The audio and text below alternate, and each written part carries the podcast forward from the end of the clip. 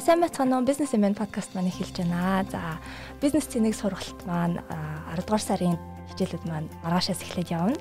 За 9 дугаар сард бид хүний нөөцийн сэдвийг онцлсан болол 10 дугаар сард бизнесийн санхүү, хөрөнгө оруулалттай холбоотой сэдвүүдийг онцолж байна. За, бизнесийн вебинар минь 10 дугаар сарын 2 дахь хичээл Magic Consulting Audit компани гүйцэтгэх захирал мөнх баяр оролцох болно. За, тэгээ энэ хүү вебинараа ухтаад бид өнөөдөр подкаст хийж байна. За, 10 дугаар сарын 12-нд болох вебинар маань бизнесээ санхүүгийн эрсдлээс сэргийлэх алхмууд сэдвээр явагдана. За, тэгээд энэ хичээлийг ухтаад өнөөдөр бид хоёр ерөнхий ойлголтуудыг өгөхөөр студид ирээд байна. Сайн байна уу та? Сайн байна уу энэ өдрийн минь төргий. За та за эхлээд юун төрөнд та манай шин зөвлөх учраас өөрийгөө эхлээд товчхон танилцуулаад өгөөч тийх үү. За Magic Consulting Audit компани гүйцэтгэх захирал а манай компани санхүүгийн чиглэлээр тухайлах юм бол аудитын чиглэлээр татврын зөвлөх үйлчилгээний чиглэлээр санхүүгийн сургалтын чиглэлээр програм хангамжийн чиглэлээр үйл ажиллагаа явуулдаг. Одоо 13 дөрөвдөг жилдээ үйл ажиллагаа явуулж байгаа. За. За тэгэхээр хоёлаа ер нь асуудал руу оръё. Гэхдээ одоо асуудал руу орохоос өмнө яг санхүүгийн эрсдэл гэж яг юу юм бэ? Ер нь бизнест ямар санхүүгийн эрсдлүүд тулгардаг вэ? Энэ талаас ойлголтоо зэгслэхээр. За санхүүгийн эрсдлийг ярихаас өмнө бизнесийн эрсдэлийн тухай багцлаад ерөөхдөө нэг төрөлжүүлээд ойлгочвол зүгээр гэж бодож байна тийм бизнес эрхэлж байгаа хүн болвол угаасаа эрсдэл амжилт хоёрыг баруун зүүн мөрөн дээр үрж явдаг хүн гэж ойлгодог тийм. Буруу явах юм бол эрсдэл эрсдэл гэдэг нүрэ алдагдал тийм. Аа хэрвээ зөв явах юм бол амжилт амжилт гэдэг нүрэ өөр өгөөж тийм бизнесийн одоо нэр хүнд сайжрах гэдэг юм уу энэ тал руу орно тийм.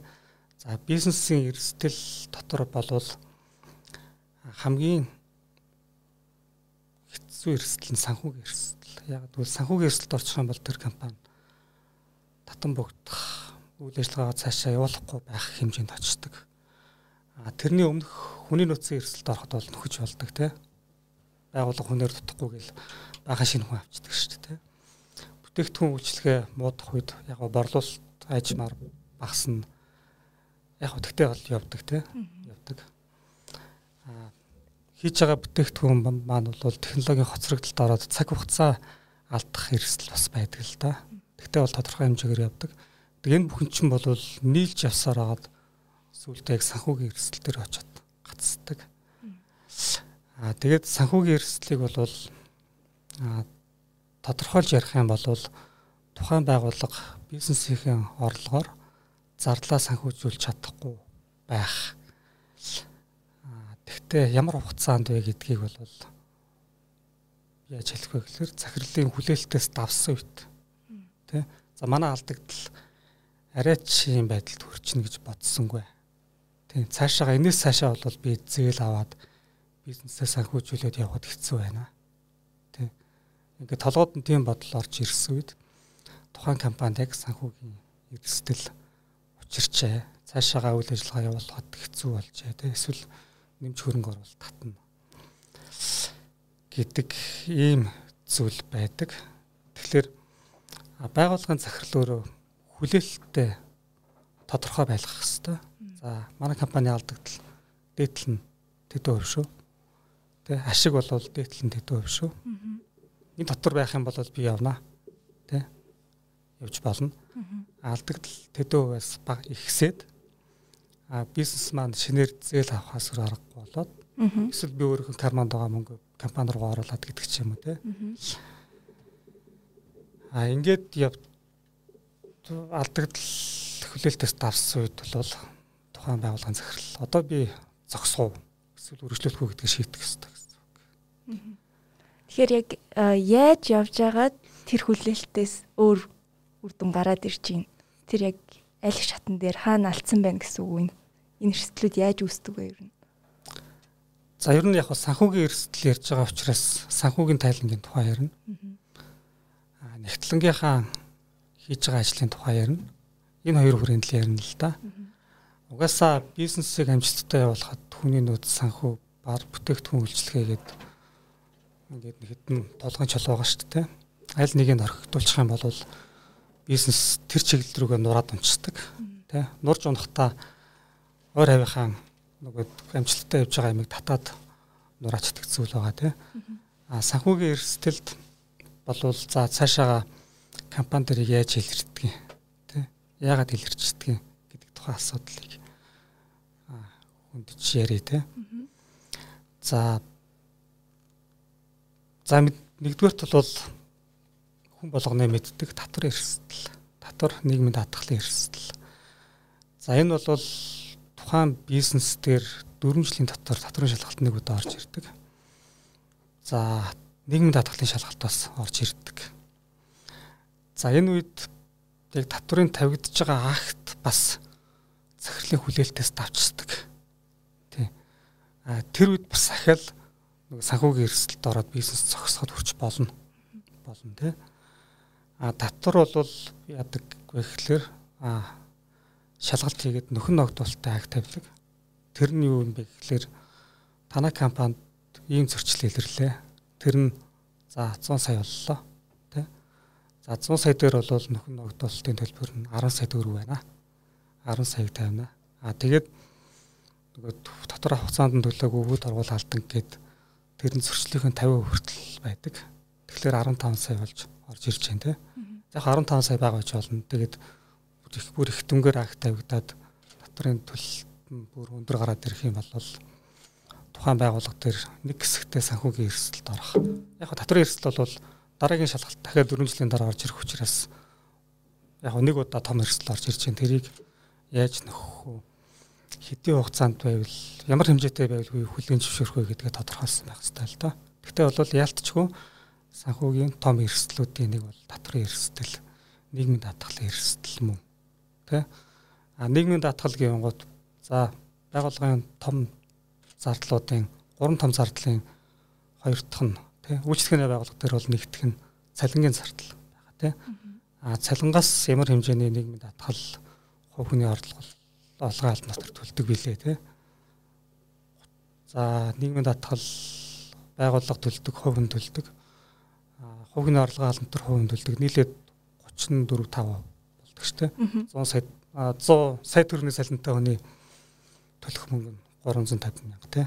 За тэгэл тэрийг нөгөө нэг ийм их татвар төлмөөргүй байна. Арай өөр өөр тайлан дээр тусгамаар байна. Гэл захирлын толгойд ороод ирэх юм болвол тэгэл орж ирсэн бодлоо нэгтлэн гараад дамжуулж үйлдэл болгодог. Тэгээд нэгтэл нь бол яг болно шүү дээ буруу өөр байдлаар тусгачж болдог те. Тэгэл татварын шалгалт, нийгмийн дадлалын шалгалт орж ирэл а энэ буруу бүртгэсэн байна. Акт нь 35% те байна шүү дээ. Нөхөн төлнө. Тэгээд энэний төлж байгаа дүнтэй 50% хүүд оргуулын акт байна. Тэгэхээр нийгмийн даатгалын шалгалтын эрсдэл бол аюус өндөр. Тийм учраас энэ татвар нийгмийн даатгалын асуудлыг бол байгууллагын захирал ирээдүйд учрах аюу том эрсдлүүдийн нэг юм байна. Тийм учраас энийг нэг хүнд хариуцуулж өгнө гэж бодоод зөвхөн нэгтлэндаа. Тэгтээ зөвхөн манай татвар нийгмийн татгалын асуудлыг шийдээрээ өөр ажил руу бараг орохгүй тий. Хуулиа сайн судлаараа эрсдэлтэй зүйл гарвал хэлээрээ зөвлөөрөө байгууллагын удирдлага болон удирдах ажилтнуудад гэж явна. гэж явбал илүү үр дүнтэй гэсэн үг тий. А дараагийн эрсдэл бол санхүүгийн хяналт алдагдах эрсдэл байдаг. Бараа үйлчлэгээ бүтээгдэхүүн санхүүгийн тайлан дээр бүртгэгдчихэд санхүүгийн тайлан бол тухайн бизнесийн үйл ажиллагааны бичиг тий хараад хэр зэрэг ашигтай алдагдaltaй ажиллаж байна. Тухайн компани захирал санхүүгээ хэр зэрэг ухаалгаар удирдах байна гэдгийг хүртэл харж болно. Санхүүгийн тайлбармаас тий. За санхүүгийн эрсдэл бол нөгөө хяналтын эрсдэл гэдэг тал руугаа явж байгаа тий. За тухайн байгууллагын нэгтлэн нь бол за хийх ёстой номер 1 ажил гэвэл за яг одоо бүр за номер номер 1 гэж хэлж болно л доо. Байгууллагынхаа хөрөнгө тус бүрийг өөр төлбөр авлага тус бүрийг зөв дансалж зөв бүртгэж байгууллагын удирдлагатай танилцуулах тухай асуудал байна. Танилцуулдаг байх тухай асуудал. А хэрвээ буруу бүртгэх гэх юм бол энэ дээр эрсдэл гарч ирнэ те. Ер нь бол ямар ч нэгтлэн санхүүгийн тайлан гаргах чинь. Тэгтээ цөөхөн зөв гаргадаг байхгүй юу? Ихэнх нь буруу гаргадаг тий. А тэгэн гот а буруу гаргасан байж магадгүй юм байна. А ер нь манай тайлан яг нэгтлэнгийн хэвлснэр бол биш үж магадгүй юм байна гэдэг хүлээл тус байх хэрэгтэй тий.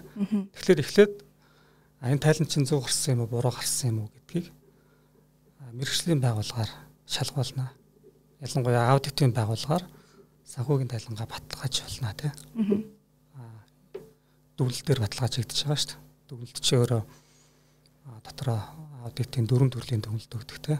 Тэгээд тэрийг хараад хэрвээ сөрөг дүгнэлт тэгээд тайлан буруу илэрхийлэгдсэн байна гэдэг дүгнэлт өгвөл эргээд тэгтлэнгийнхаа үйл ажиллагааг сайжруулах тайлан бүртгэлээ зөв болгож бүтгээд явах тухай асуудал байна. Ангийн бол илүү нөгөө бүртгэл нь зөв болно, хяналт нь зөв болно. Аа тэгээд процесс нь өөрөө зөв болдог байхгүй юу? Ягаад гэвэл нэгтлэн хүн гэдэг бол өөрийнх нь ажлыг хянаж байгаа тохиолдолд чиний хийж байгаа ажил аюулгүй ач холбогдолтой шүү. Манай компанид аюулгүй хэрэгтэй шүү. Энэ тайлангийн чинь үндэслээд би тодорхой хэмжээний шийдвэрүүд гаргадаг шүү. Тэ. Тийм учраас тайлангаа зөв гаргаараа зүү гаргаж байгаа тохиолдолд ингийн шүү. Цалин урамшуулч юм байна шүү. Буруу гаргах юм бол ингийн шүү гэд тодорхой харилцааг нэгтлэнтэйгээ үүсгэж явах хэрэгтэй. Тий. А хэрэв тэгж байгаа тохиолдолд нэгтлэн бас тийм алдаад байхгүй л тий. Алдаад байхгүй тий. Хяналтаа зөв тавиад хяналт гэж яриад байгаа учир нь бол тухайн компани ажилтнууд компани бүх хөрөнгөтэй харьцаж яадаг. Тий. Тэг ялангуяа санхүүгийн хяналтын эрсдэл ямар үед гардаг вэ гэхээр тухайн ажилтан ажлаас гарах үед ээлж солигдох үед гардаг. А тэр үед нэгтэл нь яг зөв цэг дээр хяналтаа тавих хэрэгтэй байхгүй тий. За гарч байгаа бол эд хөрөнгө хүлээлгэж өгсөн юм уу? Ямар ямар хөрөнгө хүлээж авсан тий. Таны данс тань дээр бүртгэлтэй байгаа хөрөнгүүд зөв бүртгэгдсэн байна уу тий? Зөв зарцуулагдсан байна уу? Зөв орлогдсон байна уу? За зөв байна асуудалгүй байна. Та ажлаас гарахад санхүүгийн хувьд бол ямар нэг компани дээр асуудал алгаа гэдэг тогтолцоо хадагтаад компани дээр байх хэрэгтэй тийм. А тэр нь байхгүй болчоор дуртай хүнд орж идэг, нэг мэдгэд гаач идэг. Тэгээд тэр хүн өөр хүлээж авсан хөрөнгийг яасан өөр авцсан юм уу? компанида үлдээсэн юм уу? Хэн нэг хүн шилжүүлсэн юм уу? Тодорхойгүй болчих юм бол энэ дундаас санхүүгийн эрсдэл гарч ирнэ. Санхүүгийн эрсдлэхлэр жоохон хяналтын эрсдлэхлэр жоохон ойлгом За өөрөөр тайлбарлавал юу гэж тайлбарлаж болох вэ гэхээр байгууллага дээр нөгөө үр ашиггүй зардал гэж гэдэг утгаар нь ер нь ойлгоод авчих. Ер нь үр ашиггүй зардал нэг нийт гарч байгаа зардлын 10-аас 20% бас байна ихэнх компани төр тий. Энэ зардлыг хэрвээ хэмж чадхал юм бол тухайн тэгтлэн болвол ажилласаа хийж байна. Тэр чинь өөрийнхөө авж байгаа цалингаас илүү өгөөжийг компани дээр үлдчихэж байна гэсэн үг тий. Аа тэгээд байгууллагын эцсийн зорилго ашиг гэж яриад байдаг шүү дээ. Тэр ашигт ажиллагааг нэмэгдүүлж байгаа асуудал болж байна л да. Тэгэхээр үндсэн хоёр анхаарах санхүүгийн эрсдэл бол татвар эрсдэл, санхүүгийн хяналтын эрсдэл жижиг дунд аж ахуйн нэгжүүд төр байдаг. Энэ дээр бол бизнесийн байгууллага, бизнесийг удирдах байгаа хүн бол мэддэг, тэ ойлгодог байх хэрэгтэй. Мэддэг ойлгодог байхаас эхэлнэ шүү дээ. Та түрүүн хэлсэн захирал ер нь бизнесийн эзэн хүн өөрөө хүлээлтэд тодорхой болох хэрэгтэй гэсэн одоо ашиг зардал. Хэр их компани яг хэр их компани захирал ерөнхийдөө энэ хүлээлтийг яг тогтооцсон тэрийг зарчмаа баримталж явдаг бол одоо та бол одоо 10 гаруй жилийн туршлагатай байна шүү дээ бизнесүүдтэй ажилласан. Бизнесийн захирлууд санхүүгийн төлөвлөлт байхгүй. За би энэ бүтээгдэхүүн хийгээд зарчвал ашиг болоод энэ бизнес явах юм байна гэж боддог. Эхний ээлжинд төлөвлөгөө гаргадаг. Тэгвэл дандаа татвар нийгмийн даатгалынхаа зардлыг дутуу тооцоолдог. Хамгийн том эрсдэл. За нийт орлогын байна шүү. 20-оос 25% болвол татвар нийгмийн даатгал руу явна шүү дээ. 100 сая орлого орлоо гэж бодоход би татвар нийгмийн даатгалд 20-оос 25 сая төгрөг чадах юм уу? А тэрийг яг мэрэгжлийн үнээр зөв тодорхойлох хэрэгтэй байхгүй юу? Би энэ бизнес явуулах гэж байна. Ингээд ингээд орлого нь юм байна. Миний мэдж байгаа зардал нь юм байна. За энэ дээр ямар хэмжээний татвар, ямар хэмжээний нөөт нийгмийн даатгал аж ахуй нэг чухал хүний орлогын хаалт дотор гарах нь вэ? Тооцоолоод өгөөч аа. Мэргэжлийн үнээр тий. Тэгвэл тооцоолоод өгнө шүү дээ. Тэгэнгუთ за би тооцоолж өгсөн чинь за нэг 25% юм байна да. За манайх бол 25% байдаг. Үйлчлэгээний байгууллага тийм. Нийт орлогын 25% болвол төрлөө явдаг байх нь засгийн газар руу тийм. За тэгэнгუთ та бол одоо жишээ нь юу гэж бодож байна. Ямар өндөр юм бэ тийм. Угаасаа тэгж ярьж байгаа хүмүүсийг сонссон баг тийм. Манай Монголын татвар чи ямар өндөр байдаг юм бэ тийм. Тэгээд тэрийг төлөөд явсан чинь татвараас шалгалт орж ирээд дахиад дутуу тооцоолсон байна гэ баахан ах тавьчих шүү дээ тийм. Тэгэхээр чин чин санхүүгийн эрсдэл мөн биз дээ. Тэгэхээр зардал дотор бол а байгууллагын томоохон гурван зардлын нэг нь угаасаа татвар нийгэм татгалын зардал мөн. Тэр нь бол би жилд ер нь хичнээн төгрөгийн татвар нийгэм татгал төлөх юм бэ гэдгээ тодорхойлж таамаглаад А тэгэн гот нэгтлэн чин тайлангаа гарангуудаа тэр хавцаа үр дүн гаргаад ирнэ шүү дээ. Тэр үд цочтгүй байх хэрэгтэй байхгүй юу? Угаасаа яг юм байсан. А яг л төлөх юм байна те. Тэгээд татвар чи өөрөө төрүүлж гаргах хэрэгтэй зардлын нэг шүү дээ. Тэ? Урсгал зардлуудын хамгийн төрүүлж гаргах хэрэгтэй зардлын нэг байхгүй те. Сүлдж гаргах юм бол хугацаа хэтрээд баха фактор бол тавилна те. Тэрийг бодох хэрэгтэй байна те. Аха. За тэгэхээр та түрүүн бас тухас дурдлаа. Ер нь энэ эрсдлийг яаж илрүүлж, ер нь өрчлөн сэргийлэх өөр ямар аргууд гэдгийг тайлангаа харах нь байна. Эхлэнтэйгээ тулж ажиллах нь байна, тэ. Эхлэн өөрөө бас ажиллаа сайн хийх хэрэгтэй байна. Тэгэхээр одоо яг зарим тохиолдолд бол бүр жижиг бичил бизнесүүдийн хувьд бол тийм их хүний нөөцийн боломж байхгүй. Тийм үед бол захирлууд гол бас ажиллаа ба заявдаг, тэ. Тэгэхээр ийм үед яаж тэр эрсдлийг өрчлөн тамуулж эсвэл байгаа бол илрүүлэх вэ? яг манай нийт орлогын төрөө би хэллээ те. Тэдэн хувь нь татвар нэмийн таталтын зардал юм байна гэдгийг мэдчих юм бол тэр чинь тухайн бизнесийг хийхэд айгүй хялбар болчихж байгаа. А би энэ хэмжээний татвар нийгэм татгалт төлөө цаашаа явж чаднаа. Нэг бол те. Чадна гэж ивэл тэгээд окей айгүй сайн байна те. А чинь бизнес болох юм байна. А би төлж чадахгүй. Тийм учраас би энийг бууруулнаа, багасгахнаа те. Ихтлэндээ хэлж хагаад 10 сая татварын зардал гарангуут би нэг 2 сая болгоно гэд шууд тусаар нөлөөлж байх юм бол ийм бизнес цаашаа явахгүй л гэсэн үг шүү дээ. Тэгээд тийм нөлөөлөл үзүүлэх юм бол тэр нөлөөллийг чинь цаана татварын эрсдэл чинь томоор гарч ирдэг байхгүй тий. Маш томоор гарч ирнэ шүү дээ. Тэгээд татварын шалгалтанд ороод их хэмжээний акт тавигдангууд захирлууд юу гэж ярьдаг вэ гэхээр манай нэгтлэн муу байсан юм байна. Ер нь сайн нэгтлэнтэй байх хэрэгтэй байна шүү гэж ярьдаг. Тэгтээ бол яг үндэ бол өөрөө татвараа нууцсан байхгүй юу? Чи зардлаа тэтэр өсөг. Тэгээд над аж ахуй нэг чих орлогын хаалт дотрыг тэд болго. Тэгэхгүй бол манай компани угаасаа цалингаас тавьж чадахгүй. Ийм их ийм их татварыг төлж чадахгүй гэж бодож л байгаа бол тэр бизнес урт хугацаанд явахгүй санхүүгийн эрсдэлд орох юм байна гэсэн л үг. Тэгэхээр хамгийн түрүүнд тэрийгэ тооцоол хоёрдугаар тэгэл гүйцэтгэлээ хар тий. Тэгээд төсөөлж яснаас тодорхой хэмжээгээр хэлбэлцэн те ягаад хэмжүү ягаад хэтэрчүү гэдгийг нэгтлэнтэйгээ яриад явах нь. Аха. Түрүүн та бас ингэж дуржсэн борлуулалт бол ашиг нэмэгдүүлэх нэг арга нэг одоо санхүү бүртгэлч гэсэн нэгтлэн ч гэсэн тэр ажлыг давхар хийж идэг үр ашиг нэмэгдүүлэх гэсэн те тэр талаар илүү дэлгэрэнгүй яриад үгүй яаж тийх боломжтой юм тэрийг бас харахгүй өнгөрөөд идэг гэж магадгүй. Тий захирлууд байна шүү. Бизнестэй фокуслохдоо яг бүтээгдэхүүн үйлчлэхээр илүү баг 90 фокуслждаг байхгүй. Тэр нь юу гэсэн үг гэхээр яг тэр борлуулалт хийж байгаа бүтээгдэхүүнийг үйлдвэрлэж байгаа багтаагаа илүү ажиллаа явуулдаг гэсэн үг. А тэгэх юм бол магадгүй бүтээгдэхүүн сайжирч болно, борлуулалт нь нэмэгдэж болно. Борлуулалт нь нэмэгдэж болно те. А тэгэн гот нэгтлэн руугаа анхаарах анхаарал бага бахлаар нөгөө хяналтын эрсдлийг тэр үд гараад ирдэг байхгүй. Яг чухал чухал ажилтнууд дээр яг адилхан фокус тавиад, адилхан хяналт тавиад, адилхан яриад байх юм бол аль аль эрсдэл нь бүтээгдэхүүн сайн борлогдно. Аа нөгөө талаар бараа бүтээгдэхүүн манд зөв бүртгэгдэнэ, тэ? Агуулгатайгаа бараа өнөөдөр яг хэд байна гэл тайлангаас хараад хэлээд гисэн чинь 50 сая байна гэлээ л дээ, тэ? Алив тоолын хийгээл гисэн чинь 30 сая болчих болохгүй зү. Тэ? 20 сая бараа хайцсан. Энд чи өөрөө эрсдэл те эн чинь өөрөө харагдахгүй байгаа зардал болж байгаа байхгүй те. Тэгэхээр а захирлууд хэн туртай гэхээр борлуулалт хийж байгаа хүн туртай байх гэдэг шүү дээ. манай менежер ста манай борлуулалтыг хийж байгаа энэ хүн байхгүй бол манай компани дуусаа. Угаасаа үнэнлэлтэй орлого байхгүй бол юугаараа зардлаа санхүүжүүлэх тий.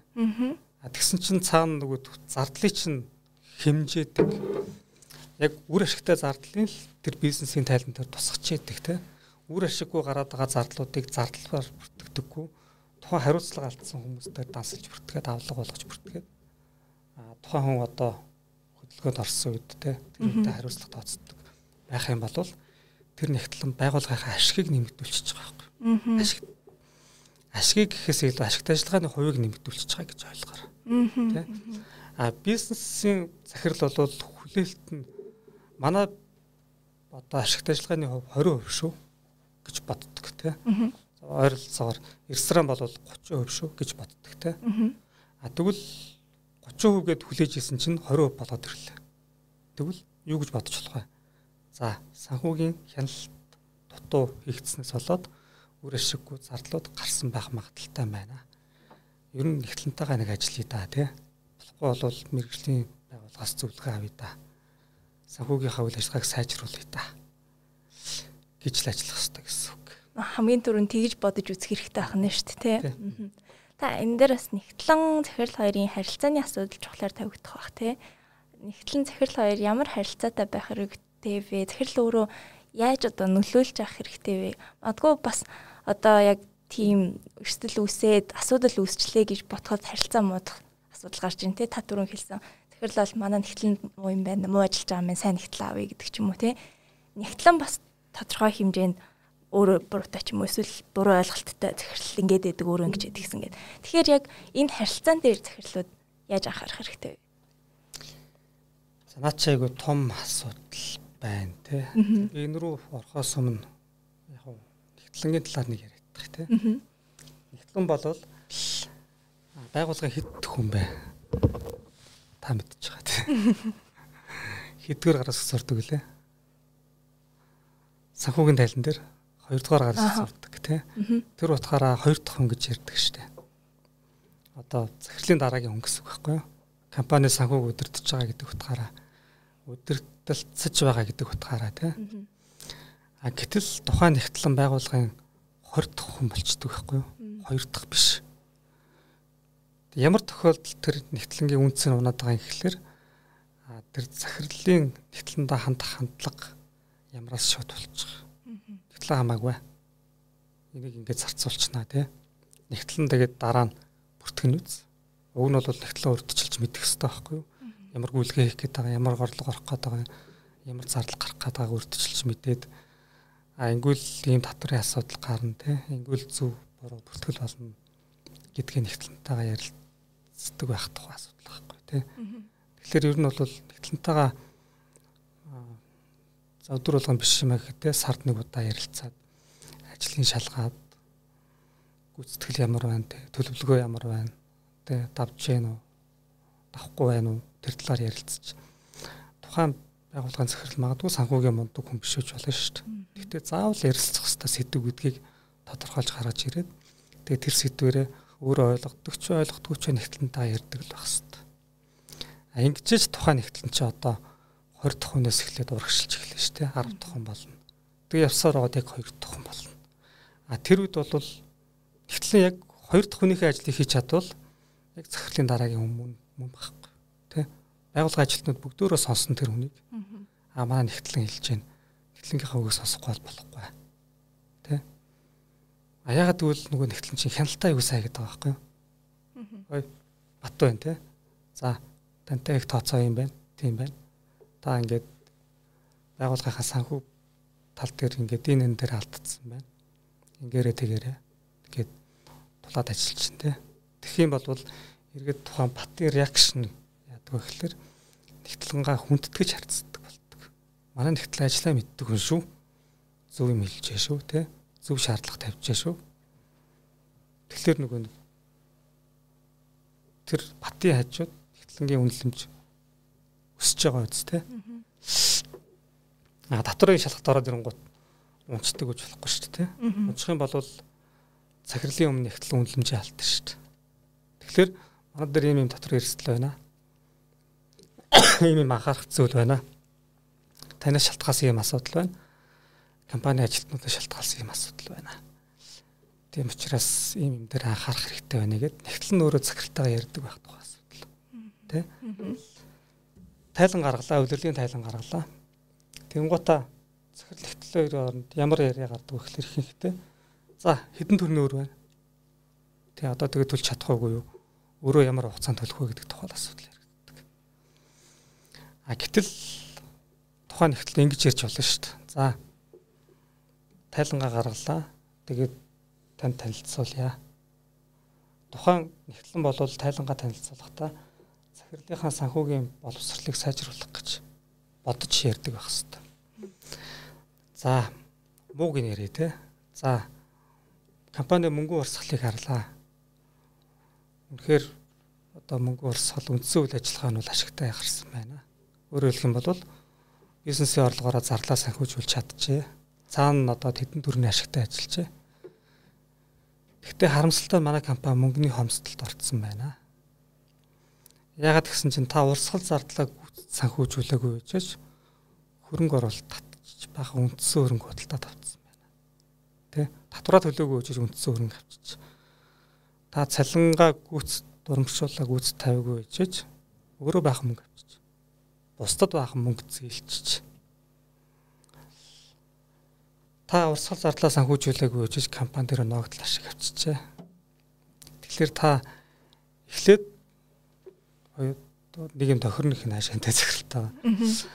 Аа зарлуудаа бүгдийг гаргацдаг болмоор байна. Тэ бүгдийг гаргадаг болчмоор байна. Дараа нь үлдчихэж байгаа мөнгө гэдэг нь өөрөө татвар төслийн дараах мөнгө гэсэн үг шүү дээ. Тэр мөнгийг тэр захирал яаж зарцуулах нь тэр хүний эрхийн асуудал шүү дээ. Тэ? 300 сая төгрөгийн ашигтай ажиллачаад 500 сая төгрөг зарцуулж болохгүй. Таны хүнжилт чинь 300 сая шүү. Та энэ дотроо зарцуулалтаа хийгээрэй. Энэ дотроо ногдол ашгаа зарлаарай те. Энэ дотроо ингээд хөрөнгө оруулалт, хөрөнгө худалдаж аваарай. Энэ дотроо үр зээлээ төлөхөө төлөвлөөрэй. Тэгэхээр тэр ашигын төлөвлөлтийг захирлаа та сайн хийхгүй бол таны мөнгөний зарцуулалт чинь буруу та санхүүгээ буруу удирдсан гэж харагдчихэ шүү. Гэд ярих юм бол тэр захирал нэгтлэнгаа юу гэж бодох? Манай хөрөнгө тэд байна, орлого тэд байна, ашиг тэд байна гэж ярихаас шал өөр утга байна. Ойлголттой бацдаг. Аа за за за. Тэр захирал үнэхээр санхүүгийн тайлангааг чухал гэж бодвол аа за ойлголоо. Би дараа нь энэ дээр анхаарах юм байна. Яг миний харах статаа чи энэ юм байна. Тэгээд зарим юмныхаа зарцуултыг ялангуяа ашигынхаа зарцуултыг хийхдээ нэгтлэнтэйгээ ярьдаг баймаар юм байна шүү. Тэ? Нэгтлэн маань зүг чиг гаргаад өгвөл би тэрэн дотроо зарцуулалтаа хийгээд явах юм бол иргэдүүд санхүүгийн эрсдэлд орохгүй байна. Мөнгөний хомсдолд орохгүй байна. Ингээд ингэж эхлээд ойлголцох тухай асуудал байна. Тэгэхээр нэгтлэн өөрөө санхүүгийн тайлангаа уншаад тэгээд зөв уншингуудаа эхлээд таны санхүүгээ өдөртөж байгаа чинь зөв байна буруу байна гэдэг дүгнэлтийг товчхон хэлж чаддаг болчихвол тэ та яг зөв зарцуулсан байна байгаа нөөцөө. Тийм учраас та санхүү дээр бол асуудал талгаа тий болж байна. Та буруу явчихжээ тий.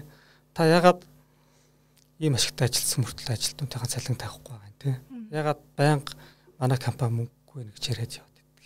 Ярьж болно шүү дээ. Тэгэхээр тэгж байгаа бол тий. Тийм байгаа. Тэгэд яг мөнгө урсгалын алдагталтай гарчвал угаасаа ойлгомжтой алдагдлыг юугаар санхүүж болох юм зээлэр санхүүжүүлнэ тий. Тэгээд зээлийн зөв их усэр авсан юм уу гэд ингээд цаашаа нэгтлэн захирал хоёрын тухай яриа санхүүгийн тайлан дээр үндэслээд бодтой тоо харчаад ярих юм бол бодтой сүлж шүү дээ тий. Таамаг яриад тий. Ер нь манай санхүүч ер нь муудаж байна да гэх тий. Тийш харж байгаад ярих ярьж болно тий. Тэгтээ бол баталгаа авахгүй шүү дээ. Баталгааны үе тий тайлан. А тэгэн гут захирлын дандаа асуух хэрэгтэй юм. Наад тайлан чи яг зүг биз. Өөрөө шалгана. Өөр хүнээр шалгуулна те. Яг баталгаатай биз. Тайлан яг зүг биз. Аудитын байгууллагаар шалгуулна. Тэ. Завсрын аудит хэлэгч зөвлөмж авчиж. Ер нь манай нэгтлэнгийн хандлага зөв байгаад байна шүү дээ. Би бизнесээ зөв удирдахад надад зөв чиг өгöd байна шүү дээ. Санхүү талаас нь тэ. Тэгвэл яг энэ тайлан жоохон буруу гэж магадгүй би энийг шалгуулчих тэ. Тэгээ шалгуулад буруу байвал залруулад те нэгтлэндээ зөв мэрэгжлийн талаас нь зөвлөгөө өгөхтөн туслаад ингээд ажиллах юм бол тэгэл цаг нэгтлэн өөрөө ирэхгүй хоёрдугаар хүн бол таарна да. Хоёрдугаар хүн болно гэдэг чинь тухайн захирал нэгтлэнгээ хүндэтгдэг болохоос эхэлдэг. Тэ. Манай нэгтлэн үнэхээр мундаг шүү. Ажилтнууд хүндэтгдэг болохоос эхэлнэ. Тэгээ компани дотроо тухайн нэгтлэнгийн үнэлэмж өндөр болчих юм бол угаасаа л хоёр дахь хүн болно шүү дээ. Гэхдээ яг гоо зүгээр заавал хоёр гэж ярих борлуулалтын менежер нь гомдчих үү те маркетинг менежер нь гомдчих үү те өдөрөө чухал Гэтэ ажлаа яаж ажлаа яаж хийж байгаагаас шалтгаалаад байгаа үст те тухайн захирал нь эхлэндээ яаж хандж байгаагаас шалтгаалаад байгаа үст а тэр тайлангаа яаж танилцуулснаас шалтгаалаад байгаа үст те энэ харилцаа Тэсээ аудитын талаар ярьлаа. Аудитын талаар ер нь одоо энэ харилцаанд ямар нэгэн асуудал үүсгэх магадaltaй юу? Аудит яг юу хийхэд нь тусалт юм бэ? Магадгүй бас мэтгэлэн э, энийг одоо буруугаар ойлгох ч гэдэг юм уу? Тиймэрхүү асуудал гардаг уу? Тэгээд бас аудит хийх явцад одоо энэ олон жилийн туршлагаас харахад хамгийн түгээмэл байнга тавтагддаг алдаа юун дээр гардаг вэ? За сүүлийнхээс нь харъя те. Санхүүгийн тайлан хараад за энэ тайлан угаасаа худлаа тайлан байна гэж харагддаг. Бодиттой биш байна гэж харагддаг. Тайлан худлаагаа тохиолдолд захирал бүр санхүүгийн тайлангаа бүр унших нь битгийл харахыг хүсдэггүй. Угаасаа худлаа юм чинь би юуг нь харддаг. Яг жинхэнэ бүртгэл миний хар таасан дээр явж байгаа. За энэ үед захирал нэгтлээ хоёрын оронд ганц цав гарч ирэн дээ. Тэ. Тэр бизнесийг ёс зүгээр явахгүй байна. Татвараа буруу тодорхойлж байна. Тайл нь буруу бүртгэлтэй байна те. Хоёр бүртгэлтэй яваад байна. Тэгээд нэгтэл нь яг аль бүртгэлээр нь явахыг ойлгохгүй байна. Тий. Тэгээд яг тэр буруу бүтгэл дээр татвар эрсдэл гараад ирвэл хэн хариуцах юм? Байгууллага хариуцах юм, нэгтлэн хариуцах юм ойлгомжгүй байна. Гэт ийм ойлгомжгүй асуудал та. Тэгэхээр энийг анхаарах нь чухал. За асуултаа лавлаа дахиад асуучих би. Тэгэхэд хариулъя тий. А тий. Харилцаанд харилцаанд асуудал гардаггүй. Одоо аудитор шалгуулна гэдэг нь За харилцааны үед ингэн захирал угаасаа бизнесээ өдөртөж хавцсан санхүүгийнхаа зарцуултыг буруу зарцуулаад эхэлдэг. Тэ. Тэгэнгუთ за энэ энэ буруу боллоо шүү захирлаа гэж нэгтлэн хэлхээс эхэллээ шүү дээ. Тэгээд нэгтлэн манай нэгтлэн хэлсэн өөрөө мэдчихэж байгаа. Тэгээд энэ тохиолдолд зөв харилцаа үүсэж байна те. За ямар ч гэсэн энэ дээр ямар нэг санхүүгийн эрсдэл гараад ирвэл захирал нь мэдчихэж байгаа. ойлгож байгаа учраас те зочирдох юм байхгүй. Агол нь захирлын мэдхгүй Эхлэнгийн бодож байгаагүй эрсдэл компани дээр гараад ирвэл одоо жоохон анцаа үүссэн шүү дээ. Тэгтээ материаллык том хэмжээтэй зөрчил гараад ирвэл яг анцаа үүсэх гэдэг талаас нь ярьж болохгүй л дээ. Яг захирлын технологийн үнэлэх хүнлэм жоохон багасна. Багасна. Тэгтээ бол тэр захирал бодно шүү дээ. За 3 жил ажилласан, туршлагацсан. Би шинэ хүн авч яхаар энэ хүнийг хөгжүүлээд явцсан дээр. Тийм учраас яг нь аудит ирсэн учраас мэрэгжлийн зөвлөгөө өгдөг компаниар нь зөвлөгөө өгүүлээ тайлан дээрээ те тайлангийнхаа илэрхийллийг шалгуулчих. Засварлуулах юм байвал засварлуулчих. Тэгээд аудит орлоо, тайлангийн шалгалаа. За ийм юм буруу байна. Залруулаа. Эсвэл ингэж ингэж зөвлөж байна гэдээ хэлнэ шүү дээ.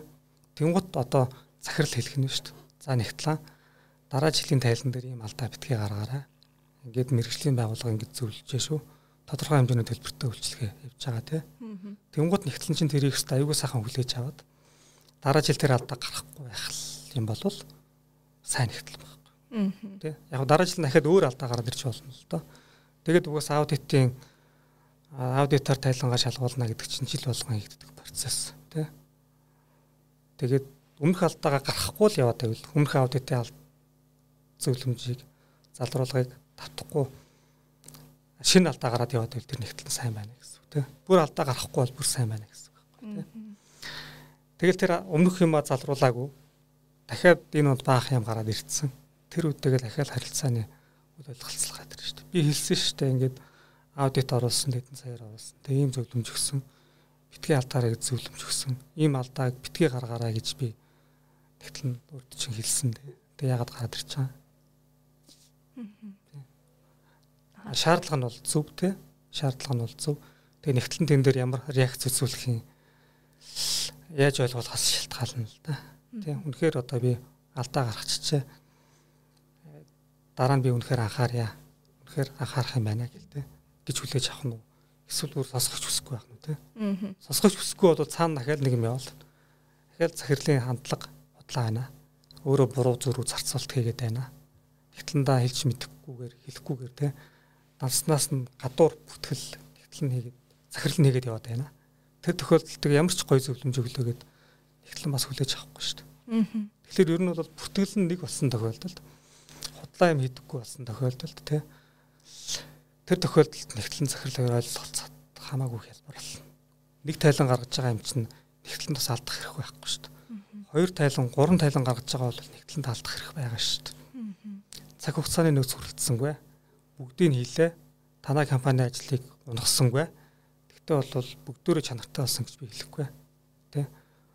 Тэгтээ би энэ дэр хариуцлага хүлээмээргүй байна. Ягаад гэвэл би өөрийнхөө хүчин чадлаас илүү ажилласан. Тэ? 100% ажиллах хэрэгтэй байсан бол 120% ажилласан та надаас 200% хүчин чадал шаардсан. Би үнэхээр гарсангүй нэмж хүн авмаар байна гэдэг ч тий. Тэр харилцаа нь л. Энэ дээр бас одоо та хоёр тайлан хоёр бүртгэлтэй гээд ер нь олон компани. За ер нь хоёр бүртгэлтэй гэж ярьлаа хоёр утга гурав тий. Олон компани яг ингээд ийм тайланд өгдөг нэг тайлантай жинхнээсээ бүртгэдэг нэг тайлантай яваад идэг штэ тий. Нэг нэг болох хэрэгтэй гэж зөвлөхүүд ер нь бол байнга хилдэг. Гэтэл тэгэл бодит тал дээр яваал идэг. Тэгэхээр ингэж бүртгэх нь өөрөө ямар эрсдлийг ирээдүйд бизнесийг цаашид явахад ямар эрсдлийг бий болгох ч гэдэг. Энэ бол одоо буруу бүртгэл гэж тооцохгүй юу? Яг нь ямар эрсдэлтэй вэ гэж. Тий. Хамгийн том эрсдэл нь тэгэл татварын эрсдэлтэй. Буруу бүртгэл хийгээд татрын тайлан гаргацсан тохиолдолд угаасаа уул мөр үлдчихэж байгаа хэрэг. Тэ. Татрын шалгалт орж ирээд тэр уул мөрөөр чинь хөөж яваад буруу байна гэж гаргаад ирнэ тэ. Их хэмжээний ах тавигдана. Тэндээс эхэлнэ тэ. Тэгэхээр мэдэгдэхгүй өнгөрөх боломжгүй эцсийн эцэс төлжөл таарна тийм болохоор анхнаас л зөв бүртгэх хэрэгтэй гэж байна. Манай Монгол захирлуудын нэг хийдэг гоё арга байгаа шүү дээ. Ингээд юм өгдөг. Татрын байцаагчтай өгөөд хөвссөн те. Тэгтэл одоо 20 оноос хойш татвар хэрэгцсэн орчин шал өөр болж байгаа шүү дээ. Татварын бүртгэлчийн өөрөө илүү татварчин тайлангаа цаасаар авах байлдсан те. Аа. Ер нь цаасан харилцаа байхгүй болж байгаа шүү дээ. Бүх юм цаана програм дээр хийгдэж байгаа те. А тэр үед бол юм нуухад жоохон хэцүү болж байгаа байхгүй те. Татварын байцаагчд мөнгө өгөөл манай энэ татварын шалгалтыг дүнг тэд болгооч гэж хэлэхэд хэцүү. Ягаад гэвэл цаана татварын албаны сайтан дээр бүх бүртгэл нь байгаа учраас уул мөрөнд байгаа учраас тэр татварын байцаагч бас ажиллах болохыг хүсэхгүй шүү дээ. Одоо бол бараг л юм авахгүй тийм хандлага руу орж байгаа. Технологийн сайжруулалтаа шалтгаалаад. Тийм учраас тэгээд чи ингэ ингэнэ гэдэг чи айгүй ёс зүг үйлдэл тий. Тийм учраас болж игэл ийм харилцааг зогсоох хэрэгтэй, багасгах хэрэгтэй, нэг бүртгэл рүү орох хэрэгтэй. Дотроо зөв төлөвлөж төлөх тийм хэрэгтэй. Тийм л. За а эрсдлийг ер нь одоо тооц чадаагүй өмнө нь тооцоолж үзээгүй ч гэдэг юм те анханасаа буруу төлөлтөд яваад ирсэн бол одооноос яг ингээд эрсдэл тулаад ирэх үе тэрийг ингээд удирдаад зохицуулах боломж байдаг уу? Эрсдэл туллах үед яах вэ? Эрсдлийг хойшлуулж болно. Аа. Эрсдлийг бүр эрсдлээс бүр цогтож болно. Туулж өнгөрөө, туучж өнгөрөөж болно те. Аа. За би татвар тал дээр нэг юм хэлье те. Татварын шалгалт орж ирлээ, акт тавилаа 100 сая. Аа тэр актын дээр хүлээн зөвшөөрөөд гар усгц орсон тохиолдолд 14 хоногийн дотор төлөх үүрэгтэй. Төлж чадахгүй бол нэмээд хөл орвол алдан гэд явна. Тэ. А тэгтээ тэр акт яг зөв тавигдсан мó гэдэгт итгэлтэй байгаа юм уу? Захирал. Итгэлгүй байж болно шүү дээ. Татварын байцаагч жоохон буруул акт тавьчлаа да. Уг нь байх хэсгүү те. А тэр тохиол тэр төлөх 100 саяг хойшлуулж болж байгаа байхгүй юу? Би 14 хоногийн төлөх хэрэгтэй байсан бол за маргалднаа. Татврын маргаанаар явна тий. За ингээд маргаан таслах зөвлөлд гомдлоо өгнө. Хурал нь болно тий. Хуралдаа оролцсон маргаан таслах зөвлөлийн шийдвэр гарна. Болвол за маргална тий. Төлөх мөнгө хойшлуулж जैन тий. Татврын маргаан дээр аль нэг нь ялчиж болно тий. Татварч ялж болно. Татвар төлөгч ялж болно. Тэр тохиолдолд ялагдсан тал нь шүүхт хандж болно. Анх шатны шүүхт тий. За анх шатны шүүхт гомдлоо гаргана. Шүүх хурал болно. Шүүх хурлын шийдвэр гарна. За тэгээд тэр чинь өөр ахаад 2 3 сар болно тий. Тэгээд давд салдах шатны шүүх болж болно. Дээд шатны шүүх татврын маргаан чи өөрөө тий. Ингээ явж болно. Тэгэхээр тухайн татврын асуудал чи өөрөө нэг жил бараг хойшлогдож байгаа байхгүй тий. А тэгээд дээд шатны шүүхтэр татвар төлөгч ялагдчихлаа. За 100 сая төлөе одоо тий гэдэг нь би өнөөдөр төлөх 100 сая жилийн дараа төлөх 100 сая хоёрын мөнгөний үнц нь ямар авах вэ тий өөрөө шүү дээ. Тэгэхээр хойшлуулад би энэ төлөх ёстой юмыг жилийн дараа төлчихөж байна гэдэг чинь цаг хугацаа хожиж जैन тий төлөх мөнгөнийхөө үнцээр бодох точиж जैन тий. За шууд туучаад өнгөрөн тий шууд төлж болно л да. Тэгээд яг гэх юм бол тэгээ бүх юма мартаа дахиад шинээр эхэлнэ гэсэн үг тий.